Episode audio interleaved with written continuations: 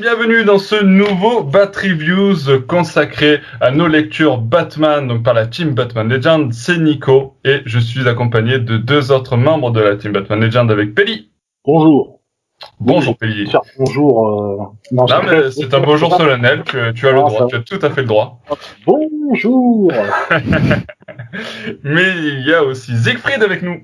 Bonjour à tous. Bah écoutez, euh, comme euh, le podcast euh, se nomme Bat Reviews, je vous, je vous invite à débuter ces reviews du mois donc de novembre, sorti sur Urban Comics, et on va démarrer avec l'une des seules, on va dire, review lecture vraiment consacrée à Batman, puisque c'est Batman Death Metal, rock and roll, le tome 1 qui est publié chez Urban.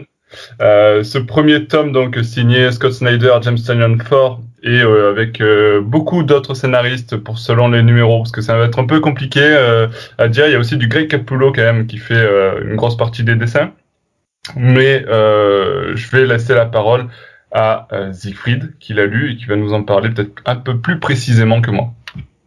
Alors, tout à fait, plus précisément, ce volume compile Death Metal 1 à 3, avec du Dark Knight Death Metal Guidebook et du Dark Knight Legends of the Dark Knight. Donc Death Metal 1 à 3, c'est la vraie suite des événements qu'on a vus dans le Metalverse, euh, euh Verse, etc. Enfin le, le Snyderverse euh, avec tous ces tous ces petits délires. c'est ça, c'est ce que j'allais dire. C'est vraiment les délires de Snyder, mais voilà. Donc là, c'est vraiment les, euh, trois premiers fascicules. C'est euh, Snyder qui scénarise, c'est Capullo qui dessine. Euh, Capullo est pas du tout au top de sa forme, c'est pas mauvais, mais enfin ça reste euh, relativement commun. Mais au moins déjà, on a un seul dessinateur qui dessine les, qui dessine les trois fascicules. Et après, enfin, on vous avait déjà expliqué sur les fascicules, les, albums précédents, à quel point ça peut être fatigant, qu'on essaie de nous raconter une grosse histoire cosmique, mais en changeant à chaque fois de dessinateur, avec certains qui étaient vraiment inégaux. Là, au moins, on a une certaine égalité de dessin qui permet d'apprécier ça mieux. Et euh, on raconte donc que cette fois, bah, la Terre a été, euh, a été vaincue. Elle est dominée par euh, le Batman Kiri, qui lui-même travaille sous les ordres de Perpetua. Et donc, on a Batman qui, dans l'ombre, essaye de lutter contre cette, menace qui, qui a remporté la guerre.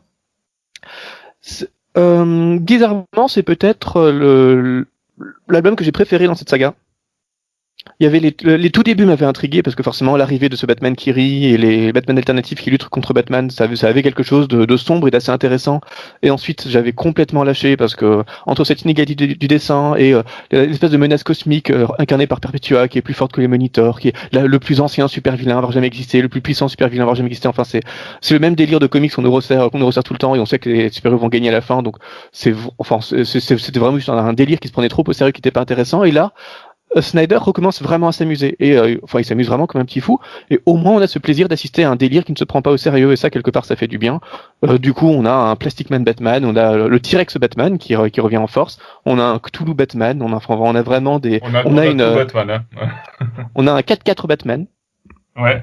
On a un docteur 4-4 vivant, un 4-4 vivant, faut le dire, parce que c'est pas juste le 4-4 Batman, c'est pas comme une Batman. Oui, bien, sûr, ce sont, c'est le, Batman d'un univers qui est un, qui est un 4-4. On a un Docteur Manhattan euh, Batman. Enfin, on a vraiment euh, ce genre de, ce genre de délire qui au moins ne se prennent pas au sérieux et euh, bon, et, du coup, ça, ça aussi le ressort vers de la médaille, c'est que ça manque clairement de tension. Ça manque clairement de premier degré. Et si vous étiez vraiment investi dans la guerre contre Perpetua, là, il va falloir, enfin, il va falloir, il va falloir relâcher un peu parce que ah. on, on, on, se laisse juste porter par les, par les, par les péripéties au fur et à mesure qu'elles arrivent, mais on ne peut plus du tout s'investir vraiment dedans en tant que spectateur, parce que vraiment on peut nous ressortir n'importe quoi de derrière les fagots, il faut, faut vraiment plus prêter attention à, à une vraie tension sur l'univers. On se demande un peu comment ils vont s'en sortir et comment ils vont euh, redconner, comment ils vont revenir en arrière, parce qu'on se doute qu'ils vont essayer de trouver une solution qui va faire une nouvelle crise dans l'univers d'ici et revenir à une espèce de statu quo, parce qu'il y a beaucoup trop de personnages qui sont morts et il y a beaucoup trop de choses qui se, qui se sont déroulées. C'est beaucoup trop le bordel. C'est ça, donc on peut à la rigueur se poser cette question-là, mais il faut avant tout lire ces, lire ces, ces comics-là pour apprécier à quel point Snyder peut s'amuser à, à, tout mélanger, à tout mixer un peu à sa sauce. Ça y est, il a, on, lui, a donné carte blanche au qui délire, et de, ce point de vue-là, c'est plutôt amusant. Donc avec ces trois premiers fascicules, qui ne sont donc pas une histoire complète, parce qu'évidemment, ça va encore continuer dans au moins deux autres, deux autres albums, euh, on a un guidebook qui est un recueil plutôt sympa dans l'idée, donc euh, à chaque fois, c'est plusieurs aventures de, de 3-4 pages qui à chaque fois sont dessinées par un duo d'artistes différents et qui explique, qui essaie d'expliquer vaguement où on en est, euh, qu'est-ce qui s'est passé juste avant ces, les aventures de Death Metal, donc comment on en est arrivé là. Franchement, les histoires sont tellement courtes que c'est rarement très intéressant. Enfin, ça, ça, on a juste une toute petite idée qu'on va diluer en 3 en 3 4 pages. Il y a rien qui est vraiment prenant, c'est c'est vraiment pas pas terrible, c'est c'est trop modeste en fait. On se demande presque pourquoi faire appel à une telle galerie de de, de scénaristes et dessinateurs pour faire aussi peu. Et heureusement, on a à la fin euh, Legends of the Dark Knights, qui est beaucoup plus intéressant parce que c'est encore des origin stories des, des, de nouveaux Dark Batman. Et ça, quelque part, c'est un des trucs que j'avais préféré dans les délires de, de, de, Snyder. Ce sont tous ces petits euh, tous ces petits fascicules d'une dizaine de pages qui racontaient à chaque fois comment un nouveau euh, Batman de ce, dark multiverse était, était né. Et donc c'est là qu'on nous explique comment, euh, comment on a arrivé à avoir un, Batman, euh, méchant Batman qui est aussi un Docteur Manhattan, dans un, un truc scénarisé par Snyder, Tomasi et Williamson. Donc on sent que c'est enfin par les donc ceux qui ceux qui dirigent ce Metalverse. Donc on sent que c'est vraiment celui qui leur tient à cœur. Et effectivement, ça va avoir beaucoup d'importance dans la continuité, beaucoup plus que les autres qui sont plus là pour le délire. On a aussi un Robin King avec euh, cette fois un Batman qui en fait est méchant depuis sa depuis sa plus tendre enfance, qui tue lui-même euh, ses, ses, parents et euh, c'est probablement l'histoire la plus prenante de, de cet album. C'est scénarisé par Peter G. Tomasi et dessiné par Riley Rossmo et franchement c'est vraiment très Vraiment, euh, vraiment très intéressant pour le coup. On a aussi une histoire intrigante où Batman devient, devient Gotham. Gotham, enfin, euh, c'est la personnification du, du, run de Snyder, ça. C'est ça, mais enfin là, c'est vraiment, littéral, c'est vraiment littéralement, c'est Gotham est vivant. Euh, le, le, Batman de cet univers, c'est Gotham qui est euh, qui est une espèce de déménation euh, suite à un rituel euh, vaguement vaguement satanique de de Batman. Dessiné par Francesco Francavilla qui est ce qui notre rien à faire donc on a Batman qui devient un Bat Truck donc là c'est juste pour s'amuser. Et on a un truc très vraiment très drôle mais enfin en trois quatre pages c'est vraiment pour s'amuser. Scénarisé par Garfeni c'est dessiné par Duel Jones. Donc déjà ça ça intrigue.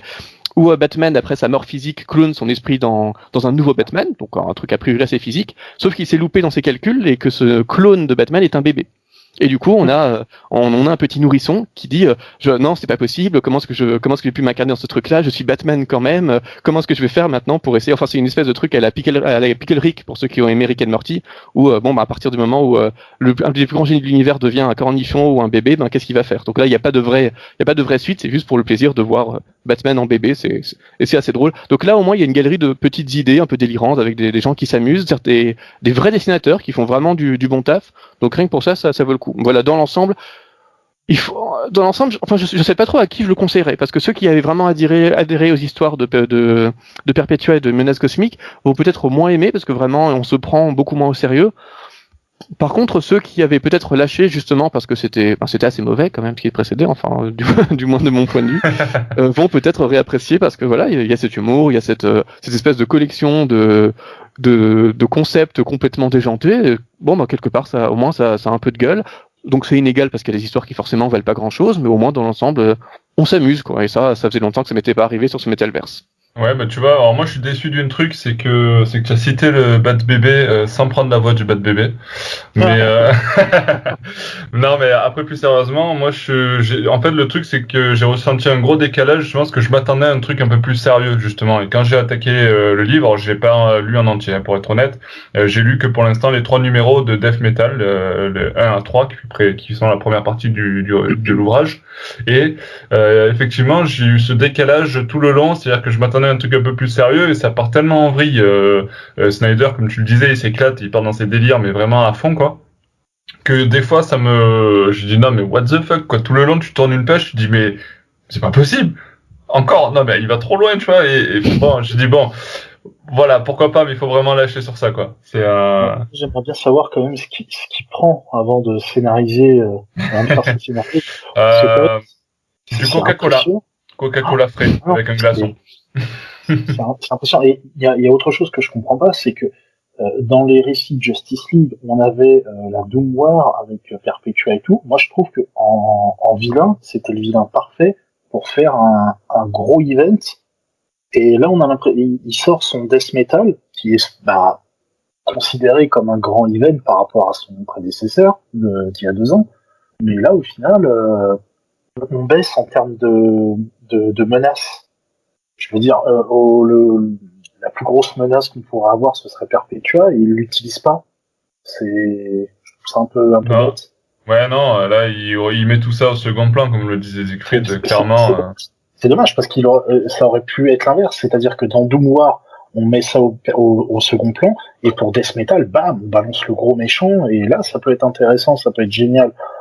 Que là, on a juste l'impression que c'est quelqu'un qui est complètement défoncé, qui fait un scénario complètement alambiqué. Euh, Après, franchement, je suis assez preneur parce que Perpetua, elle est pas, elle est pas très intéressante. Enfin, c'est euh, oh, je suis la plus forte du monde et je vais conquérir différentes planètes.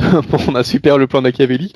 Là, ah bah, ce qui est intéressant, c'est que déjà les, déjà la, la Justice League, enfin l'équipe de Batman va essayer de s'opposer à une menace qui est un peu plus à sa portée, qui est Batman, le Batman Kiri, avant de s'attaquer à Perpetua. Donc on garde Perpetua en backup et surtout qu'on a le Batman Kiri dont on se demande un peu pourquoi il sert Perpetua et qui essaie d'accumuler plus de puissance, probablement aussi pour travailler Perpetua. Donc on peut avoir un peu plus de jeu là-dessus, qu'à partir, du moment où Batman bat Perpetua, bon, bah, il reste plus grand chose derrière. Donc je, comprends assez la logique, euh, surtout que le Batman Kiri c'est quand même plus fun. Enfin, si euh, Snyder veut profiter de sa carte blanche, il a plus de choses à faire avec le Batman Kiri qu'avec Perpetua, qui clairement en, un claquement de doigts peut annihiler la Terre. Donc euh, en fait, c'est, là, là où je veux mettre le, le doigt, c'est juste qu'on a l'impression qu'entre les scénaristes de Justice League et euh, entre l'équipe de Justice League et l'équipe qui s'occupe de Death Metal, en fait, euh, on a l'impression des fois qu'il n'y a pas forcément de communication. Enfin, il y a une communication parce que ça englobe un. un ouais, c'est quand même lié, mais. Et on a l'impression qu'ils ont un peu fait les trucs dans leur que Snyder a un peu fait son truc dans son coin, en disant, bah, on a, on a la même impression avec euh, le premier Metal, c'est-à-dire il fait un peu son truc dans son coin et bah, il regarde pas forcément les autres séries en disant, bah tiens, attends, on va faire un lien avec ça. Il y a un lien global, mais ça pourrait être un peu plus approfondi. Ouais, après en même temps, il part tellement euh, loin que c'est compliqué de rester rattaché à la continuité principale. Hein. J'ai vu un, espèce de dragon Joker euh, bizarre là. Moi, j'ai abandonné. Alors, par contre, il y, a un petit truc à rajouter sur ce euh, Death Metal, euh, qu'il y a beaucoup de personnes qui ont fait la remarque sur les réseaux sociaux. Il y a un personnage, en fait, euh, important de l'univers d'ici qui, qui a un changement de, de, statu quo, et tout le monde s'est posé la question comment ça se fait, comment c'est arrivé, parce qu'en fait on nous pose en plein milieu comme ça, sans explication. Les explications vont arriver en 2021 avec euh, le récit Flash Forward. Parce que le récit est sorti en VO, mais il est toujours pas sorti en VF. oui, c'est annoncé pour 2021, je crois, une espèce de death metal de Speedsters.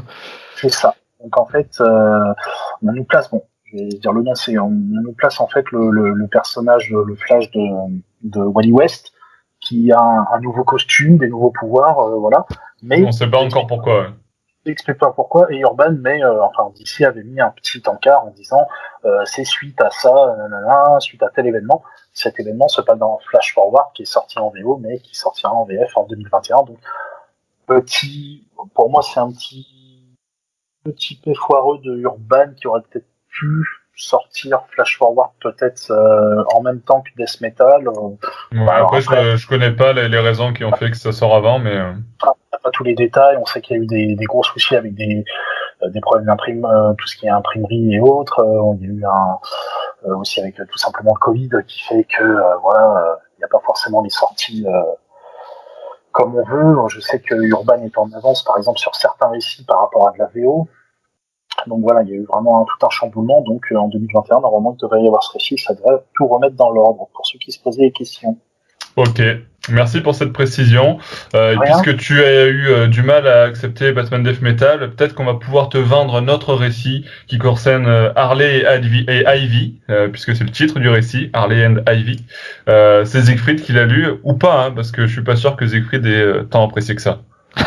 c'est pas moi, c'est pas moi qui va faire compter pour te le vendre. Et du coup, je regrette vraiment qu'Alexandra soit pas là parce qu'il me semble qu'elle avait été un peu plus, euh, un, un, peu plus conquise par euh, cet album qui pour moi est juste une catastrophe. Euh. Eh ben, si c'est lâche-toi, vas-y.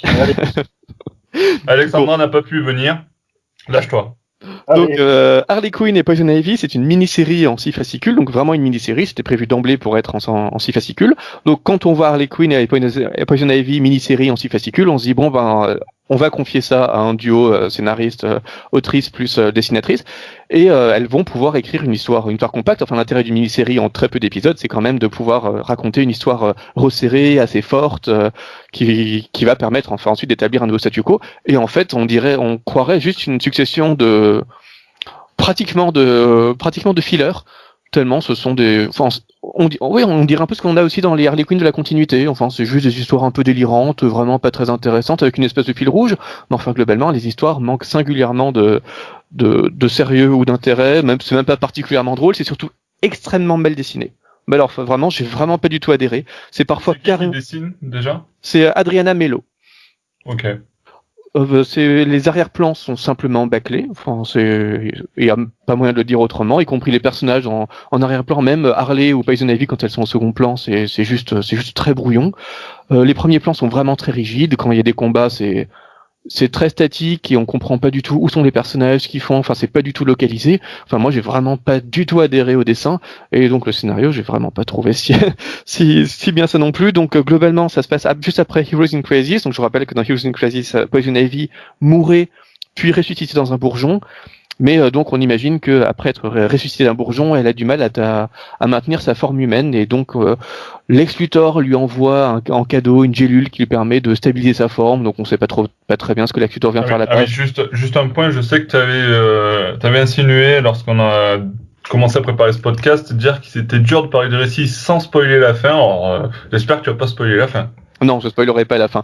Euh, on n'a pas du tout d'explication sur pourquoi Lex Luthor envoie ça. Ça, ça sera peut-être dans le dans, dans, dans, la, dans la continuité suivante. Enfin, c'est on sait pas trop. Mais enfin voilà. Le, du coup, pendant qu'elle essaye de euh, retrouver petit à petit ses pouvoirs, elle doit combattre euh, Floronic Man. Je sais pas comment c'était traduit en VF parce que moi j'avais lu euh, j'avais lu ça en VO, qui euh, revendique le pouvoir sur le sur le verre et euh, combat donc Ivy qu'il voit comme une qu'il voit comme une rivale.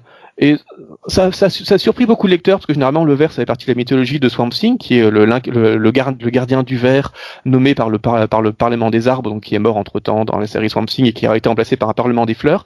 Et donc on se demande pourquoi tout à coup euh, Ivy serait une menace sur le verre alors qu'elle a jamais été particulièrement connectée au verre enfin Ivy, Ivy c'est simplement une humaine qui a des pouvoirs euh, des pouvoirs végétaux contrairement à Floronic Man ou à Swamp Thing qui sont euh, qui sont vraiment de, des, émanations des émanations du verre. Donc déjà il y a un petit problème sur le super vilain, on se demande un peu ce qu'il ce qu'il vient faire là. Et euh, ce qu'on attend surtout d'une série qui s'appelle Harley et Ivy, c'est évidemment de voir le couple Harley et Ivy vivre des aventures ensemble. Et franchement, sur, la, sur les trois quarts de ce qui se passe, elle pourrait être juste copine ou juste être un duo de circonstances, que ça serait exactement pareil on ne s'arrête pas du tout sur le couple et la relation romantique qu'ils peuvent avoir une, une avec l'autre et ça m'a ça m'a presque un peu choqué en fait. Quel est l'intérêt d'avoir une série à, à, qui porte ce nom-là, aussi courte en plus, si on ne développe pas le romantisme sur les deux personnages, si on les voit jamais se poser et juste partager quelque chose de fort ensemble? Et c'est au point et que sur les six fascicules, on n'a pas un seul baiser entre les deux. Est-ce que ça va pas se développer par la suite après? Oh, Enfin, clairement, on nous dit qu'elles sont en couple. C'est juste qu'on ne veut, on ne veut pas nous montrer le romantisme qui existe entre eux et ne même pas de montrer de baiser, entre les deux, c'est à se demander, mais qu'est-ce que, pourquoi est-ce que DC a essayé de créer ce couple gay qui finalement est presque devenu l'un des couples, l'un des couples homosexuels les plus importants de, du comic, du comic book, pour ne rien en faire de, ne rien en faire de romantique et ne même pas accorder un baiser au lecteur, ce qui serait vraiment la moindre des choses et la moindre, enfin, le signe minimum d'ouverture à la communauté LGBT que, qu'il voulait affirmer au, au début. C'est, c'est quelque chose qui me paraît vraiment, vraiment incompréhensible. C'est pas comme si ça avait pas été fait Ah pardon, euh, vas-y Pédi. Alors, je disais, c'est pas comme si ça avait pas été déjà fait en plus sur d'autres séries. On les Oui, voit tout à- se faire un, tout à fait. C'était vraiment été, euh, même, même si euh, c'est- c'est c'est pas choquant en soi, ce, ce, je comprends pas pourquoi ils l'ont l'ont pas mis effectivement. Bah, beaucoup de lecteurs a- attendaient vraiment ça d'une série qui porte le nom des deux héroïnes et qui semble vraiment montrer leur couple. Donc c'est vraiment Ah, ça, ouais, je suis étonné quand tu me dis ça parce que c'est vrai que euh, je pensais moi aussi que ce serait vraiment la série où, elles- où elles sont en couple où euh, effectivement euh, on, on voit au moins une planche où elles s'embrassent ou quelque chose. Ouais, ouais, on- au moins dans le dernier, dans le dernier fascicule, on s'attend à ce que ça soit euh, un triomphe à la fin, même si elles sont déjà embrassées, donc finalement, ça serait même pas un tel accomplissement que ça, mais enfin, au moins quelque chose, et Non, ben, pas mais- du tout. Voilà, c'est c'est comme si tu faisais une série Batman et que Batman ne portait pas son costume. C'est Ouais, ouais, c'est- costume. Enfin, bah, d'autant, d'autant que voilà, là, on cristallise vraiment une attente avec ce titre-là, qui est, qui est curieuse. Et euh, ce qui est encore plus curieux, c'est que le sixième fascicule, donc je ne spoilerai pas, mais tout à coup, lui se, lui se prend vraiment au sérieux. Lui est vraiment tout à coup premier degré. Donc après cinq fascicules qui sont complètement délirants et qui ressemblent à ce qu'on a de vraiment pas bon dans euh, dans l'ongoing euh, euh, Harley Quinn, on a quelque chose qui et tout à coup on comprend que en fait depuis le début en fait la scénariste avait un cahier des charges qu'on lui avait dit tiens tu as tes six fascicules par contre il faut que tu amènes la série à un nouveau statu quo concernant Harley et Ivy et euh, elle ne n'établit ce nouveau statu quo que dans le dernier fascicule, où tout à coup tout ce qu'on a vu précédemment prend un nouveau sens. Mais on se demande pourquoi elle est passée par autant de délire, alors que ce qu'elle décrit dans le dernier fascicule aurait pu au moins être le sujet de la deuxième moitié de sa série, voire de l'intégralité de la série, pour donner une certaine densité au tout. Et pourquoi passer par autant de trucs qui n'ont vraiment aucun intérêt qui sont vraiment légers, pour tout à coup balancer, mais beaucoup trop vite, des, des choses qui, elles, sont, impliquent vraiment beaucoup plus de choses pour les deux personnages. Donc c'est... Euh, vraiment, c'est par accord avec la tonalité qu'elle a établie, c'est par rapport avec, c'est par accord avec les, personnages tels qu'elle les, a écrits pendant les cinq premiers fascicules. Et euh, voilà, c'est vraiment décevant de traiter si vite ce qui aurait dû constituer au moins la moitié du run. Donc pour un fan de la relation Ivy Harley, ça manque vraiment de finesse dans l'écriture de cette relation. À la fois quand il se passe rien, et à la fois quand on essaye de, de, de faire qu'il se passe quelque chose. Bon, bah, au moins, on a un nouveau statu quo à la fin, mais qui est vraiment pas satisfaisant, ni dans la manière dont ça a été fait, ni dans le statu quo en lui-même. C'est vraiment quelque chose qui m'a, une série qui m'a déçu. Même si on n'attendait pas grand chose à la base, on attendait une espèce de minimum syndical vu le, ce que le, titre pouvait promettre, et euh, j'ai pas du tout eu l'impression qu'on m'ait fourni ce minimum syndical. Ouais, c'est vrai que moi, je, je l'avais mis dans mon truc, euh, dans ma liste de, de ce que je pourrais acheter prochainement pour le lire et finalement je sais pas trop on verra. Mais euh, on attendra qu'Alexandra nous en parle euh, voilà, on va attendre la, la, review d'Alexandra qui, qui, sera publiée sur le site pour le coup et du coup on pourra confronter les deux idées. Euh, Peli je sais bon ben on a parlé de Death Metal ça t'a pas plu. On a parlé de Harley and Ivy ça t'a pas plu. Alors je te laisse la parole pour nous parler du premier tome de, de premier tome de Suicide Squad Renegades. Qu'est-ce que tu peux nous en dire? C'est mieux ou pas? Et toi ça m'a plu ou pas? Je pense que ça t'a plu. Ah oui, certainement. Franchement, ouais, c'était pas mal du tout. C'était pas mal du tout. Euh, donc du coup, du coup, Suicide Squad Renegade, c'est euh, une nouvelle euh, série Suicide Squad, bien sûr, réalisée par, euh, scénarisée par Tom Taylor. Alors Tom Taylor, on le connaît sur Earth 2, Injustice, euh, donc des récits quand même qui ont plutôt pas mal cartonné.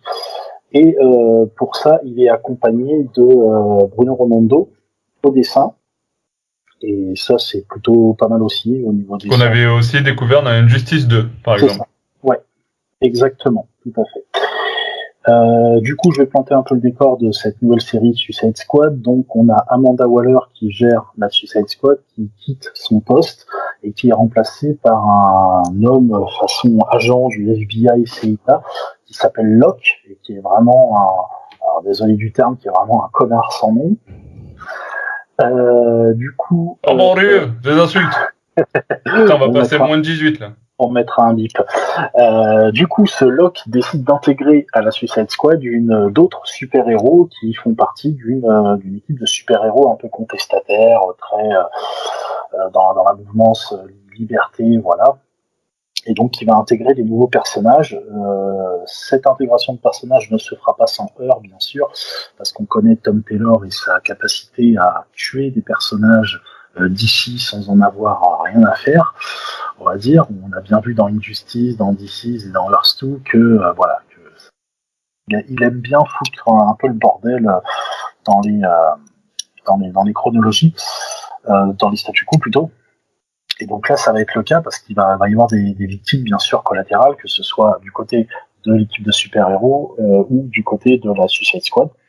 Et donc ces deux équipes vont se mélanger pour former la nouvelle Suicide Squad avec euh, pour mission de, euh, comme première mission tout du moins, de, de renverser un gouvernement, donc de mettre un nouveau président dans un pays à la place d'un autre. Donc voilà, enfin bref. je ne vais pas en dire plus sur le scénario parce qu'après ça va, ça va un peu spoiler, mais au fur et à mesure, voilà, prend tous les rouages. on n'a dit pas de spoil. Pas de spoil. j'ai beaucoup aimé.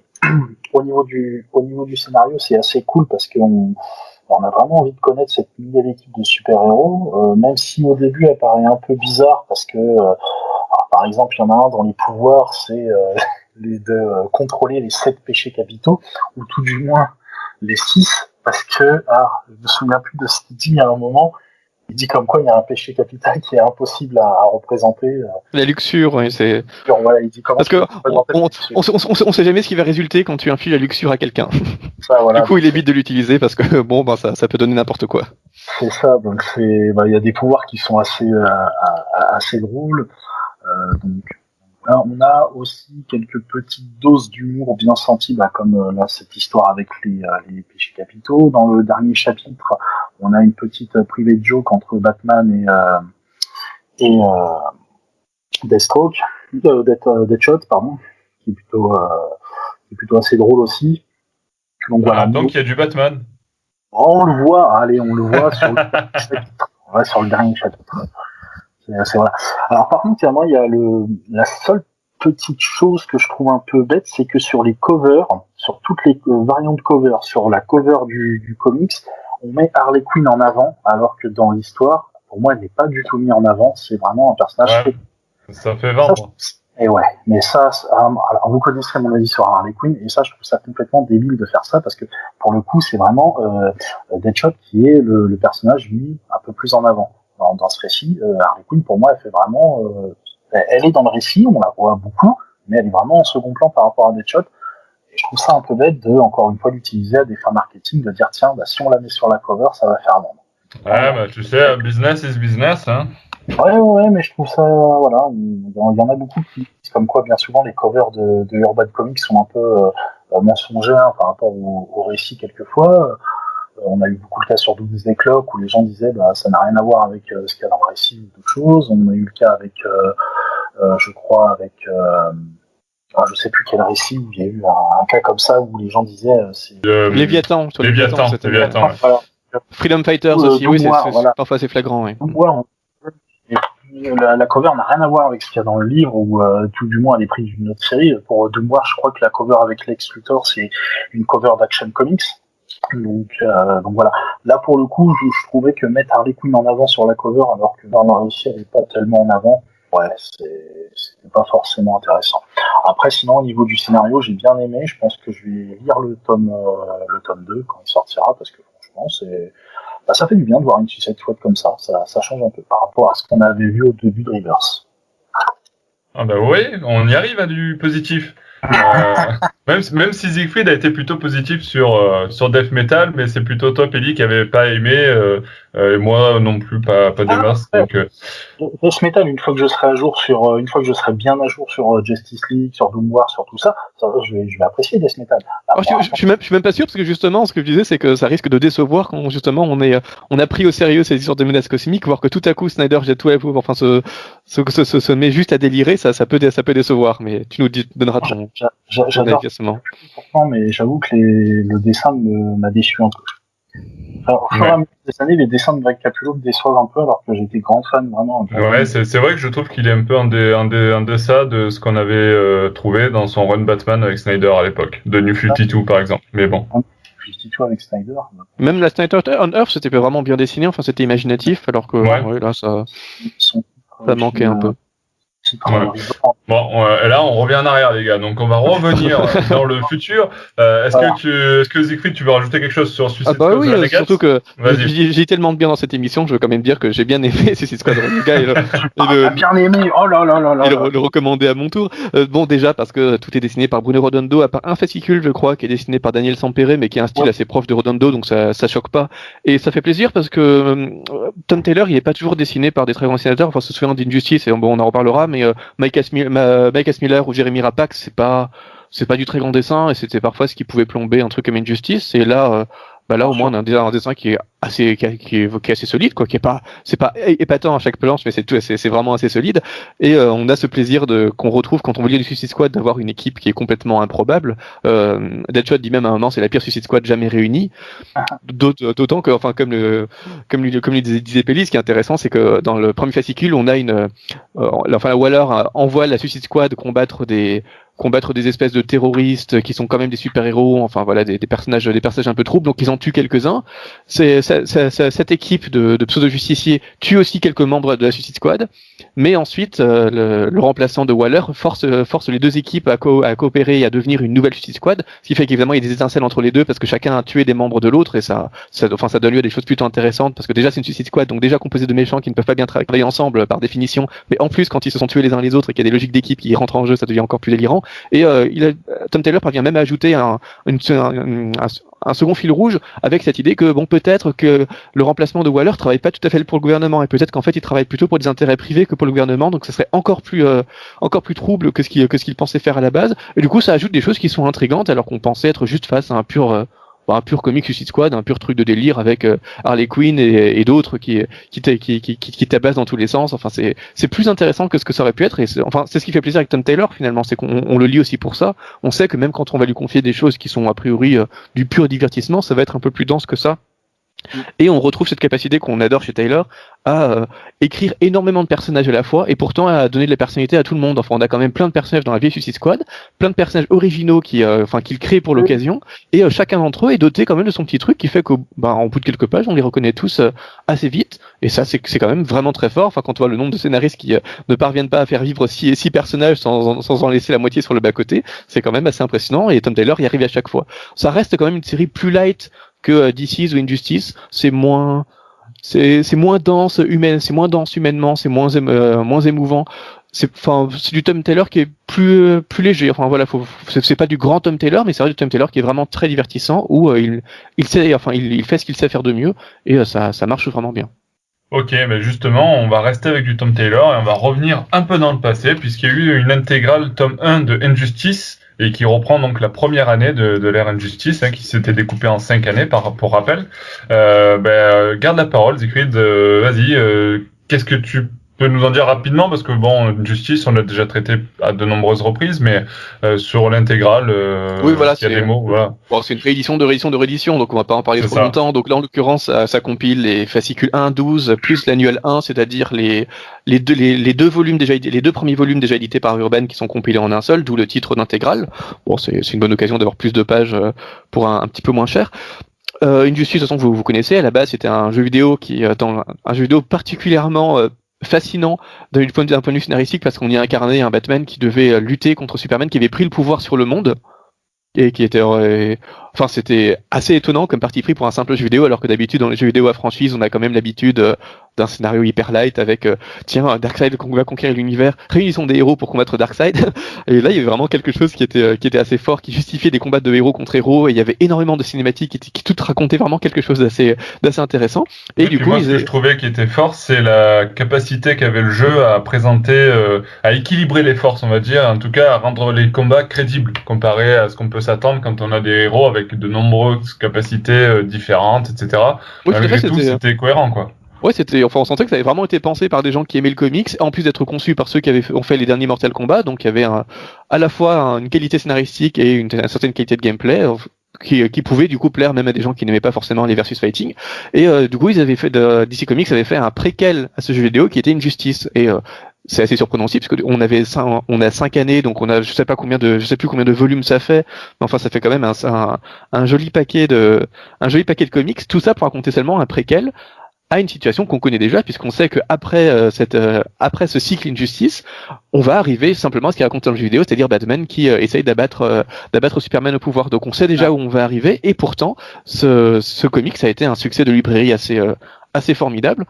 Et c'est c'est là que beaucoup ont découvert Tom Taylor. Enfin, c'est là que moi j'avais découvert Tom Taylor, et c'est vrai qu'il était extrêmement impressionnant, extrêmement impressionnant parce qu'il fallait réussir à rendre crédible comment comment Superman, qui est, euh, bon, qui est le Superman qu'on, qui est, le Superman qu'on connaît, devient de plus en plus, euh, de plus en plus violent et de plus en plus psychopathe au fur et à mesure qu'il décide que, bah, il y en a marre. Il faut prendre le pouvoir, il faut tuer les, il faut tuer les super vilains, il faut euh, bannir tout ce qui, tout ce qui peut représenter un contre-pouvoir pour que enfin on ait un monde en paix, quitte à devenir, quitte à devenir tyrannique et quitte à aller, bah, quitte à utiliser ses pouvoirs pour pour, pour faire le mal, mais en vue d'un plus grand bien. Évidemment, Batman qui s'oppose à ça parce que Batman estime que qu'il faut laisser les qu'il faut laisser les gens libres et que euh, bon bah les, les gens feront mieux euh, en, étant libres. Enfin ça posera ça pose vraiment des questions intéressantes. C'est aussi pour ça que c'est un des comics que j'ai choisi euh, pour ma thèse, un des comics qui m'a motivé à écrire ma thèse, qui porte exactement sur ce sujet-là. Pourquoi Enfin qu'est-ce que comment est-ce qu'on essaie de réfléchir à la relation entre l'historien et la démocratie par des super-héros, par des comics où on a des super-héros qui sont omnipotents et c'est exactement le exactement le cas là. Pourquoi est-ce que Superman serait un super vilain alors que c'est le Superman qu'on connaît et que tout ce qu'il veut faire c'est le plus grand bien et que bon bah on peut tous admettre que parfois pour faire le plus grand bien bah il faut casser des œufs parce que ce que fait Batman depuis des années manifestement ça ça marche pas. Enfin il y a un moment il faut, où il faut quand même admettre que on n'aurait plus d'aventures de Batman sinon oui voilà mais ça ouvre mais... d'autres voies comme par exemple des, des, séries comme The Boys qui, qui traitent aussi de, de ce sujet-là de dire bah si on donne du pouvoir aux super héros est-ce que pour euh, faire la paix au final il faut pas bah, comme tu dis casser des œufs se dire tiens bah allez si on ne devrait pas tuer une centaine de personnes pour euh, que euh, des millions de personnes vivent en paix ou des choses comme ça. D'autant que voilà, là l'événement qui déclenche tout ça, c'est quand même le Joker qui tue euh, Lois Lane enceinte et euh, qui rase Metropolis. Donc c'est pas anodin et on peut comprendre que Superman bascule. Et donc toute la question et que, qui, que je trouve absolument fascinante, c'est à partir de quel moment est-ce que chaque lecteur va estimer que Superman devient un super vilain Parce que bon, qu'il qu'il tue un ou deux super vilains quand il y a un moment, il est vraiment énervé parce que Metropolis vient d'être détruite avec Lois Lane, ben, ça peut quand même se comprendre. Qu'il essaie de prendre le pouvoir pour essayer d'instaurer une politique plus sécuritaire ça peut quand même se comprendre et euh, finalement il faisait ça dans Kingdom Come aussi. On estimait quand même que dans Kingdom Come ça reste un super héros donc à partir de quel moment est-ce qu'on estime qu'il y a une bascule et euh, bon bah, c'est un comic qui n'arrête pas d'interroger cette, euh, cette frontière. De à partir du moment où Batman ne s'oppose pas à lui ça va oui, tout à fait. Euh, bon bah. Je t'ai dit, je crois que c'est au moment où euh, Green, je crois que c'est au moment où Green Arrow meurt. Je crois que c'est à ce moment-là que je me suis dit, ouais, ouais, voilà. Ouais, il y, a, y, a un moment où il commence à tuer des super-héros et là, c'est vraiment ça, ça commence à aller trop loin. Mais voilà. Parfois, on peut être, parfois, on peut essayer de voir le déclic un peu plus tôt. Enfin, c'était vraiment une des, une des questions intéressantes et euh, de, ce, ce comic c'est vraiment très très long, euh, Gotham, euh, enfin Justice, les, les, deux parmi nous, aussi parce que euh, euh, Tom Taylor essaie de mobiliser l'intégralité du DC-verse dans cette guerre-là. Donc à un moment on va voir les Olympiens, à un moment on va voir les, les Green Lantern, à un moment on va voir Don Constantine et tout ce qui va devenir plus, après, plus tard la Justice League Dark. Enfin on a vraiment énormément de, de, de rosters différents et d'univers qu'on n'aurait pas que pas, pas cru voir aussi bien, aussi bien géré, aussi bien écrit dans ce qui à la base est, essentiellement un conflit hors continuité entre Superman et Batman. Et donc c'est, enfin voilà, c'est vraiment intéressant parce que chaque année va impliquer des, des nouvelles équipes qu'on s'attendait vraiment pas du tout à voir et qui vont vraiment à chaque fois euh, remodeler le, le, conflit tel, qu'on le voyait, ce qui en fait vraiment une série qui est fondamentale, même si, comme je l'ai dit, euh, elle est vraiment assez décevante du point de vue du dessin. C'est probablement aussi parce que il y a vraiment beaucoup beaucoup de dessinateurs différents, plus avec de la qualité qui est très euh, très euh, variable. Oui, ça reste souvent que... Mike Miller et Jeremy Rapak, mais aussi énormément d'autres parce que forcément avec tout ce qu'il fallait publier, ben il fallait alterner pour que tout le monde puisse produire quelque chose. Mais euh, On sent aussi que c'était un pari plutôt risqué pour euh, DC à la base et que du coup, vous n'allez pas le confier à un grand scénariste, à un grand dessinateur. Donc, Tom Taylor a vraiment fait ses armes là-dessus, il a montré ses qualités, mais on n'a pas voulu non plus impliquer, euh, je sais pas, du Alex Ross ou du, ou du, Capullo dessus et ça a été confié à des dessinateurs qui n'étaient pas forcément à la hauteur de la tâche et qui, enfin, c'est dommage parce que le comics a quelque chose d'assez culte, mais euh, ces dessinateurs vraiment très inégaux font que ça, ça, ça, n'est pas non plus un, ça, n'est pas non plus un chef-d'œuvre de bout en bout à cause de cette inégalité du dessin et globalement de ce dessin qui est quand même très moyen, voire un peu moins que moyen. Après, après quand même, moi je, voudrais quand même remettre un titre à ce, à ce comics. C'est quand même le titre de la mort la plus con du monde des comics. je, je, crois que c'est, oui, c'est dans le, dans Injustice, c'est la première année, hein, cette mort de. Ouais. Quand même, c'est la mort la plus con de tous les, de toute l'histoire des comics dire quand même, c'est assez. Euh, bah, sans dévoiler qui euh, meurt comme ça, mais il y a quand même un héros qui meurt euh, donc en chutant et en se cognant la tête contre une pierre. Voilà. Non, c'est méchant parce que bon. C'est du Tom Taylor, c'est du Tom Taylor. Il aime bien faire des trucs un peu drôles. On va dire que bon, on s'attend à un truc quand même assez épique et puis là on a ça, voilà, c'est un peu. Non mais par contre, je voudrais juste dire au niveau des rééditions, à un moment, il va falloir arrêter de rééditer les mêmes comics. Hein, Ouais, mais après, c'est toujours pareil. Moi, je pense que c'est aussi, euh, en fait, il y a deux, il y a deux trucs. C'est que, bah, pour nous, c'est sûr que nous, on s'en fout parce qu'on les a déjà lus dès leur sortie. Mais il y a des gens qui attaquent le comics maintenant et il y a, il y a certaines séries qui sont introuvables, par exemple. Euh, un type de réédition. Hein. Bah, Injustice, je sais pas. Après, c'est toujours pareil. Le truc, c'est que il doit avoir une demande. Je pense que si Urban le, le, réédite, c'est qu'il y a une demande et, euh, et, voilà. Après, euh, peut-être qu'on pourra leur poser la question un jour euh, en direct, hein, mais. En tout cas, voilà, c'est une, une, belle occasion de redécouvrir un comics qui a vraiment fait, découvrir un grand scénariste. Et, ouais, ou, découvrir, ou découvrir pour ceux qui n'ont pas encore lu Injustice, je pense que c'est même plutôt eux qui sont visés ce que je comprends pas, c'est que Urban euh, réédite Injustice, mais par exemple à côté, il n'édite pas certaines séries euh, qui, qui, mériteraient d'être éditées en VF. Ça arrivera peut-être, je sais pas. Ouais, après bon, c'est toujours bah, pareil. typiquement la série euh, Titans Readers, pour moi, elle mériterait d'être mise en, en, VF en album. Elle était sortie dans les dans les kiosques. Elle mériterait d'être en album, tout comme euh, tout comme les Teen Titans. Et au lieu de ça, on a droit à des rééditions d'Injustice, à je ne sais combien de rééditions de Watchmen à un moment. Euh... Ouais, mais il faut aussi que l'éditeur se base sur des choses dont il est sûr que ça va lui rapporter de l'argent pour ensuite mettre en branle des projets qui sont plus risqués, qui risquent de pas se vendre. Donc je, je comprends aussi que de temps en temps il ait besoin de valeurs de, de valeurs sûres parce que faut, faut faire rentrer de l'argent. Pour Watchmen, je peux le comprendre. C'était un, une édition anniversaire là, il me semble. Il y avait, pas un euh, anniversaire. Euh... Je sais plus. Oui, il y avait, il y a eu une édition anniversaire. Je sais pas si c'est la dernière, mais. Oh, il y, a, il y, a eu tout de toute façon. ouais, il y, a, il y, a eu plein de versions. il y avait plus des clubs, donc au final ça ça servait de refaire une édition de, de Watchmen. Mais là, pour moi, pour Injustice, je comprends pas le. même si ça reste un très bon comics, effectivement, comme dit Siegfried, c'est un très bon comics qu'il faut avoir forcément, euh, forcément, enfin, qu'il faut lire parce que c'est très intéressant, surtout si on aime le jeu vidéo euh, euh par, par, et qu'on a joué. Euh, voilà, mais je vois pas l'intérêt de Ouais, après, ouais, c'est souvent ces débats, c'est des débats que, qui peuvent durer longtemps. On peut, je pense que voilà, un jour, si on a l'occasion de pouvoir euh, euh discuter directement avec Urban, euh, dans, en fait, si vous nous entendez, nous vous invitons dans un podcast pour parler. Vous êtes les bienvenus dans un bat, euh, bat talk pour parler de Urban Comics et la publication des, des séries Batman. Mais effectivement.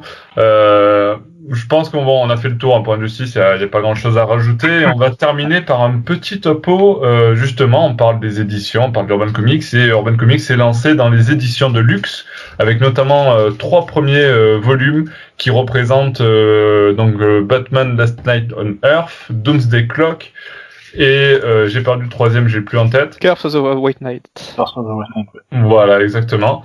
Euh, du coup, euh, ben, trois choix sur des valeurs sûres, on va dire, hein, en termes euh, allant de 30, de 49 à 69 euros pour chaque édition. Euh, donc c'est vraiment des éditions de luxe avec des grands formats, avec une cover euh, bien soignée. Euh, moi des échos que j'ai vus parce que je moi je les ai pas, je les ai pas, je me les suis pas procurés. je suis resté sur les éditions classiques, mais des échos que j'ai eu de ceux qui les ont récupérés. Hein, bon bien sûr ça, ça ça sent rien de plus pour les collectionneurs euh, hardcore de comics. Euh, et euh, ils ont l'air satisfaits. Je je sais pas vous de votre côté les échos que vous en avez eu, mais moi tous ceux que j'ai vus qui ont déballé leur numéro de enfin leur leur ouvrage édition de luxe ont été super contents de la qualité du travail qui a été fait par Urban malgré un prix quand même assez important. Oui, beaucoup étaient quand même déçus que pour ce prix-là, on ait on ait accès à aucun bonus c'est vrai, que avoir un peu plus de croquis, peut-être une interview des auteurs à la fin, rien qu'un petit truc, mais quelques pages, mais avoir un tout petit contenu additionnel pour un prix pareil, ça aurait été pas trop mal.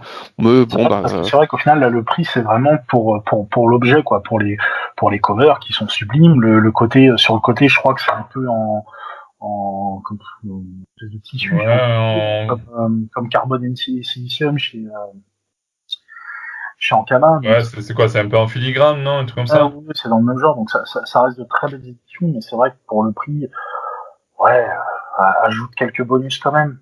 C'est pas... ouais, comme disait Siegfried, une interview des...